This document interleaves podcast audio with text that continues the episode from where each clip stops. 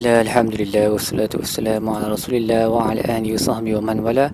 Insya-Allah dalam episod kali ini kita akan membincangkan tadabbur bagi muka surat 451 surah Saffat ayat 127 sehingga 153.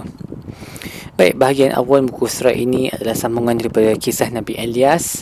Tak banyak yang dihuraikan oleh Allah, melainkan um, ayat-ayatnya samalah seperti ayat-ayat um, Nabi yang sebelum-sebelum ni bahawa kaumnya telah mendustakannya, lalu Allah mengazab mereka, melainkan orang yang ikhlas um, dan Allah telah meninggalkan baginya sebutan yang baik dalam generasi uh, generasi seterusnya. Salamun ala ilyasin salam ke atas Ilyas. Inna kadzalika najzil muhsinin. Innahu min ibadina almu'minin begitulah kami memberi ganjaran kepada mereka yang muhsinin dan dia dari dalam kalangan hamba-ku ha, hamba kami yang beriman. Kemudian Allah masuk kisah Nabi Lut pula. Allah berkata wa inna lutan laminal mursalin. Dan Lut juga daripada kalangan para rasul apabila Allah menyelamatkan dia dan keluarganya kecuali istrinya dan Allah musnahkan yang selainnya wa innakum an alaihim musbihin wa billaili afala taqilun. Kamu wahai musyrikun arab kamu lalu kediaman mereka siang dan malam dalam perjalanan kamu uh, ke sana kemari dari Syam um, untuk perdagangan. Jadi kenapa kamu tak berfikir bagaimana Allah telah musnahkan uh, Nabi Lut dan uh, dan um, musnahkan kaum Nabi Lut termasuk isterinya yang walaupun isterinya bukan terlibat dalam jenayah yang mereka lakukan tapi isterinya merupakan advocate yang menyokong perbuatan mereka maka dia dimusnahkan sekali Kemudian Allah masuk ke dalam kisah Nabi Yunus. Nabi Yunus wa inna Yunus minal mursalin dan Yunus itu daripada kalangan para rasul juga. Apabila dia melarikan diri ke kapal yang penuh, uh, maka uh, kapal itu berada di tengah-tengah laut dan kemudian dipukul ombak dan hampir tenggelam. Jadi untuk uh, mengurangkan bebanan kapal tersebut, mereka main uh, draw lots lah macam baling dadu macam tu. Tengok siapa yang sepatutnya dibuang um, ke dalam laut supaya kapal tu jadi ringan sikit. Tengok-tengok kena kat Nabi Yunus. Tiga kali buat pun kena kat Nabi Yunus juga. Maka Nabi Yunus pun dicampakkan lalu ditelan oleh ikan paus. Dan um, ia benda ni adalah kerana Nabi Yunus dia adalah sebagai hukuman daripada Allah.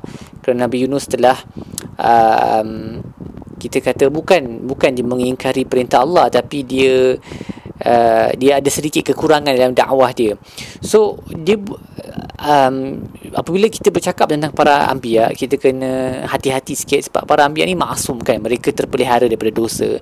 Jadi dia bukan Nabi Yunus ingkar kepada perintah Allah. Nabi Yunus telah di, kalau kalau kita baca tafsir Ibnu Ashur, Ibnu Ashur berkata Nabi Yunus telah dihantar ke satu bandar tetapi uh, baginda takut uh, akan uh, terha- takut bagi nyawanya kalau dia pergi ke bandar tersebut dia akan uh, dibunuh kerana adalah uh, dia punya kekuatan umat di sana. Jadi Nabi Nabi Yunus pilih untuk pergi ke bandar lain tanpa izin Allah. So itu satu kesalahan bukan sebab dia tak nak buat dakwah langsung tapi dia tukar dia punya destinasi tanpa uh, tanpa izin daripada Allah. Itu yang pertama. Yang kedua yang disebut oleh um, Imam Ar-Razi ialah apabila Nabi uh, Nabi Yunus berdakwah pada kaumnya um, kemudian mereka tak nak dengar. Jadi Allah bagi berita kepada Nabi Yunus bahawa azab akan turun ke atas mereka. Jadi Nabi Yunus ni bila dia dapat tahu uh, ilmu tersebut yang azab akan turun tak semesti azab tu akan musnahkan mereka semua. Tapi bila dia dapat tahu azab tu turun um, Nabi Yunus pun dah, dah apa give up on doing dakwah to them. Sebab dalam fikiran dia dah halang-halang mereka nak kena azab tak perlulah aku nak teruskan dakwah ni.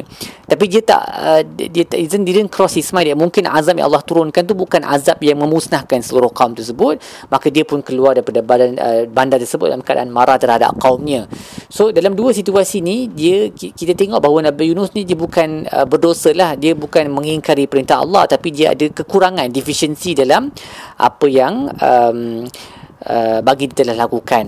Dan kekurangan ni memang berlaku lah dalam kalangan para anbiya kadang-kadang mereka tersilap langkah ataupun mereka mengambil satu keputusan sebelum mem- memohon izin daripada Allah. So contohnya dalam dalam Nabi Muhammad SAW pun dalam dalam sirah kita belajar bagaimana Nabi Muhammad mengambil pandangan Abu Bakar tentang tawanan perang supaya mereka tidak dibunuh tetapi mereka di uh, di ransom ataupun ditebus uh, diminta pampasan daripada kaum Quraisy. Uh, tapi Allah turunkan ayat Quran untuk berkata Nabi tak patut buat macam tu sepatutnya Nabi kena bunuh mereka semua uh, supaya mereka tak bangkit semua menentang. So kiranya dia bukan berdosa lah tapi dia tersilap ha, macam tu. So dalam kes ni pun tersilap jugalah. Jadi Nabi Nabi Yunus ni telah ditelan oleh ikan paus dan Allah berkata falaula annahu kana minal musabbihin kalau bukan kerana dia dari kalangan mereka yang bertasbih lalla bisa fi batnihi ila yaumi yub'atsun semestinya telah duduk dalam perut ikan tu sampai hari kiamat. Dan Imam Al-Qurtubi berkata bahawa um, amalan yang saleh uh, dia boleh mengangkat seorang um, hamba yang baik apabila dia tergelincir. Dan telah berkata Hasan Al-Basri kerana dia telah melakukan amalan salih dalam keadaan yang uh, senang maka Allah mengingatinya dalam keadaan yang susah. Dan dan, dan ini juga ada um, sokongan lah daripada hadis Nabi SAW Nabi berkata ingatlah Allah dalam keadaan senang dan Allah akan ingat kamu dalam keadaan susah. Dan uh, tasbih yang terkenal yang Nabi Yunus sebut ketika baginda ditelan oleh ikan paus ni adalah doa yang kebanyakan kita sudah pun hafal iaitu la ilaha illa anta subhanaka inni kuntu minaz zalimin.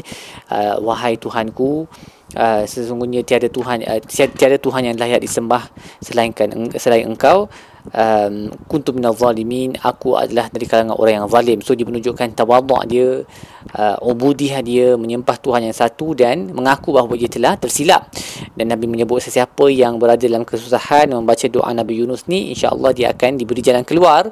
Tetapi kita jangan lupalah sebab ayat ni memberi kita konteks yang penting iaitu Nabi Yunus ni dia bukan tiba-tiba bertasbih kepada Allah ketika dia masuk dalam uh, uh, perut ikan paus sahaja. Memang Nabi Yunus ni musabbihin musab musabbihin dalam bentuk noun dalam bentuk kata nama. Maksudnya sebelum tu pun memang kerja dia sentiasa bertasbih kepada Allah. Jadi kalau kita ni jenis yang memang jarang bertasbih kepada Allah Uh, lepas tu tiba-tiba kita dalam kesusahan kita baca doa Nabi Yunus tapi tak dapat solusi juga terus dalam kesusahan.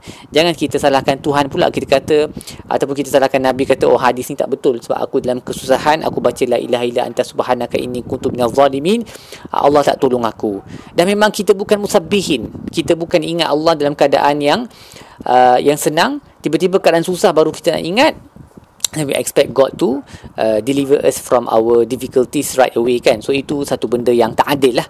Jadi kita kena tengok semua ayat uh, berkaitan kisah ni baru kita akan faham bahawa not just Nabi Yunus tu membaca doa yang uh, yang hebat tersebut tetapi baginda juga memang musabbihin always used to glorify Allah sama ada dalam solat ataupun di luar solat kiranya sentiasa berzikir mengingati Allah. Sebab itulah apabila dalam keadaan susah Allah menyelamatkannya dan Ibn Ashur berkata um, antara tujuan kisah ni Allah ceritakan kisah Nabi Yunus ni adalah sebagai satu consolation lah satu pujukan daripada Nabi SAW uh, tentang betapa beratnya dakwah tersebut. Sebab dakwah tu berat is very heavy it's a very heavy responsibility. Sehingga kan uh, Nabi Yunus tergelincir dalam kerja tersebut. Uh, dan Nabi Muhammad pula mempunyai tanggungjawab yang lagi besar kerana uh, dakwahnya kepada seluruh manusia. Dan uh, dakwahnya adalah paling sempurna sekali. Um, jadi nak dia seolah-olah nak bagi tahu it's okay if you slip up. Sebab Nabi Yunus pun ada tersilap langkah juga Allah menyelamatkannya.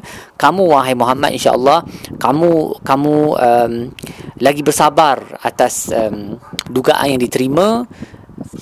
Dan memang kamu perlu bersabar sebab kalau kamu tak bersabar saya kamu juga akan dikenakan seperti apa yang telah terkena kepada Nabi Yunus. Dan memang Nabi Nabi Muhammad SAW berjaya lah bersabar berusaha sejak upaya untuk berdakwah sehingga ke akhir nyawanya. Kemudian Allah um, sambung cerita Nabi Yunus bagaimana Allah um, suruh um, uh, ikan paus tu muntahkan dia di satu uh, beach satu pantai uh, dan Allah tumbuhkannya pokok yang boleh memberinya makan dan teduhan. Dan kemudian Allah hantarnya lagi sekali kepada satu kaum yang seribu orang ataupun lebih. Dan mereka telah beriman dengannya. Dan ini kaum yang awal lah menurut sebahagian ulama ni adalah kaum yang pertama tadi tu. Um, dan ia satu kejayaan lah bagi Nabi Yunus. Juga juga untuk mengajar ni bahawa um, sebab kita tengok kalau kita baca dalam surah Yunus memang kaum Nabi Yunus ni Allah hantar azab daripada jauh mereka nampak. Tapi mereka bertaubat jadi mereka terus memeluk Islam. Jadi mereka satu-satunya kaum yang azab tu hampir nak datang tapi Allah palingkan azab tu sebab mereka bertaubat dan akhirnya beriman. Dan kemudian pada akhir uh, muka surah ini Allah bercerita, bercerita menyebut uh, ideologi buruk dan merepek kaum musyrikun um, yang berkata bahawa para malaikat itu adalah anak-anak perempuan Tuhan. Dan Allah bertanya adakah mereka kenapa mereka begitu celaka sekali cara pemikiran mereka? Kerana mereka sendiri tak nak anak perempuan tapi mereka menisbahkan anak perempuan kepada Allah sedangkan mereka nak anak lelaki. So of course Allah tak ada anak perempuan dan anak lelaki tapi nak kata even dalam benda yang mereka reka pun rekaan tu sendiri pun dah memang tak adil dah sebab mereka tak nak anak perempuan tapi mereka berani untuk nisbahkan anak perempuan kepada Allah Subhanahu Wa Taala. Baik setakat itu saya tadabbur kita bagi muka surat ini insya-Allah kita akan sambung episod-episod lain. Sallallahu alaihi wasallam Muhammad wa ala alihi wasallam. Alhamdulillah rabbil alamin.